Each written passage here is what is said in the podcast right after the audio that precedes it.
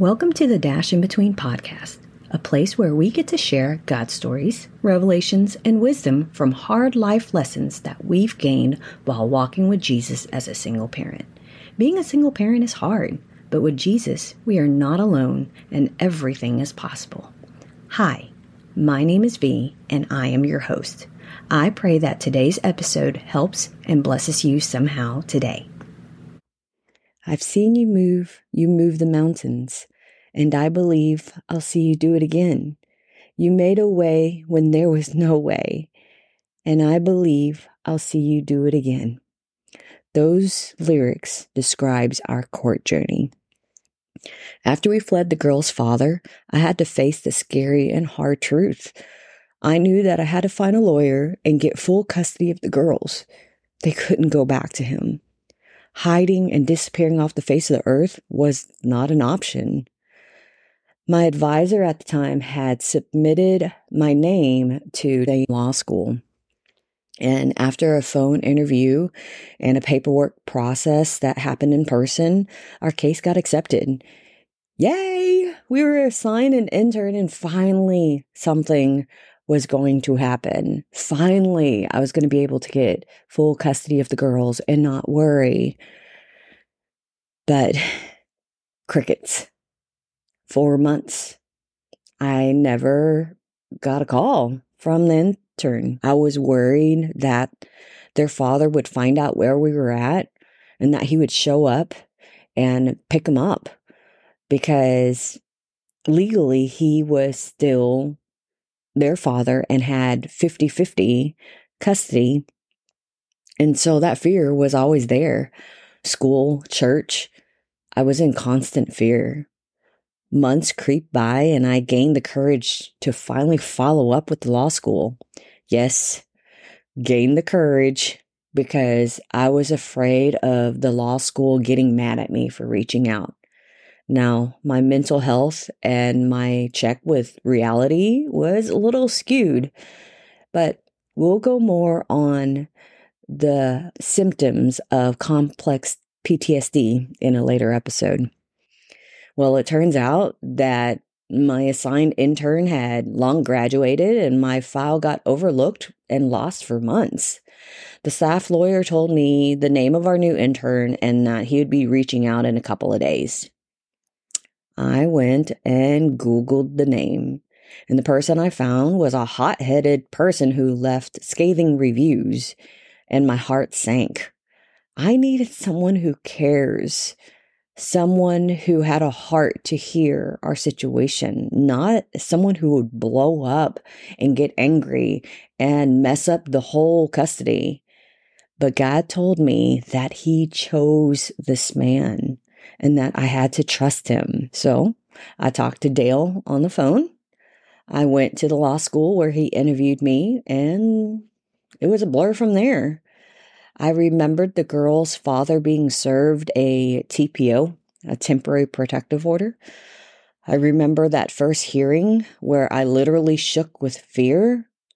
Our case was bad enough that I was escorted by two Texas Rangers and was kept in the judge's chamber until it was time for the hearing.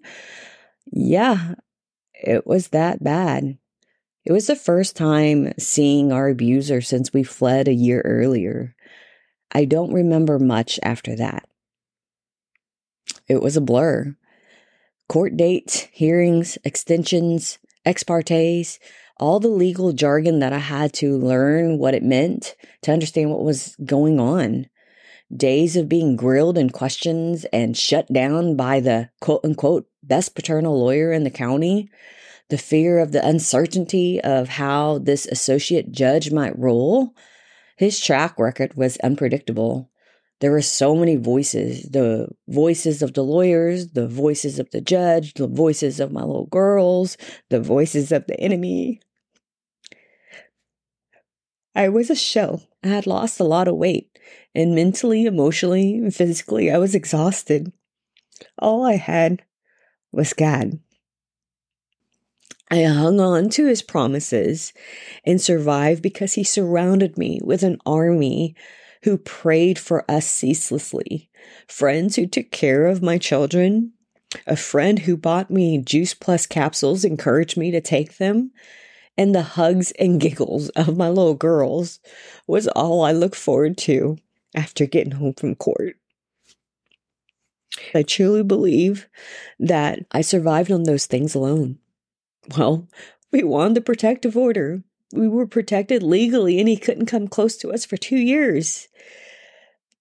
But then I learned what appeals meant. I learned that appeals meant going back to court and doing it again. Our case didn't have much to present except my story of what we lived through. There were no bruises, no hospital records, no gunshots, no police records, nothing tangible that the judge usually looked for. What we did have was a CPS report that fell in our favor, and the rest was God and the gift of Dale, our intern lawyer, who just happens to be a grandfather to a little girl who was between the ages of my girls. He spent thousands of hours on our case, unlimited access to all my emails, all the bank statements, all the cloud photos, all the text messages on my cell phone, all the voicemails. Anything I had was in a digital form because we had fled with the clothes on our backs.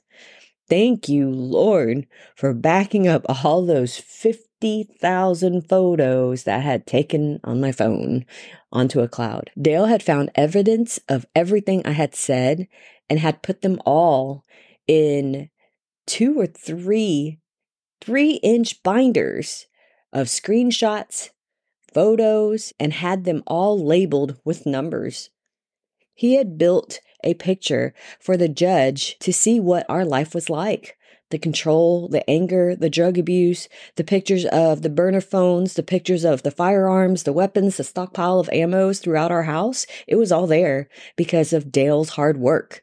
It was all put together in one spot. Our case eventually got appealed out of the associate judge's court and into the district judge's court. Again, more questions, more time on the stand. I had to reopen wounds and recall memories and answer the battery of questions from the opposing lawyers while watching the girl's father sit in front of me and twist that bottle cap onto his water bottle, knowing that his anger towards me was building. His lawyer did a good job of making me feel like I was at fault and that I was the bad guy I couldn't stop shaking.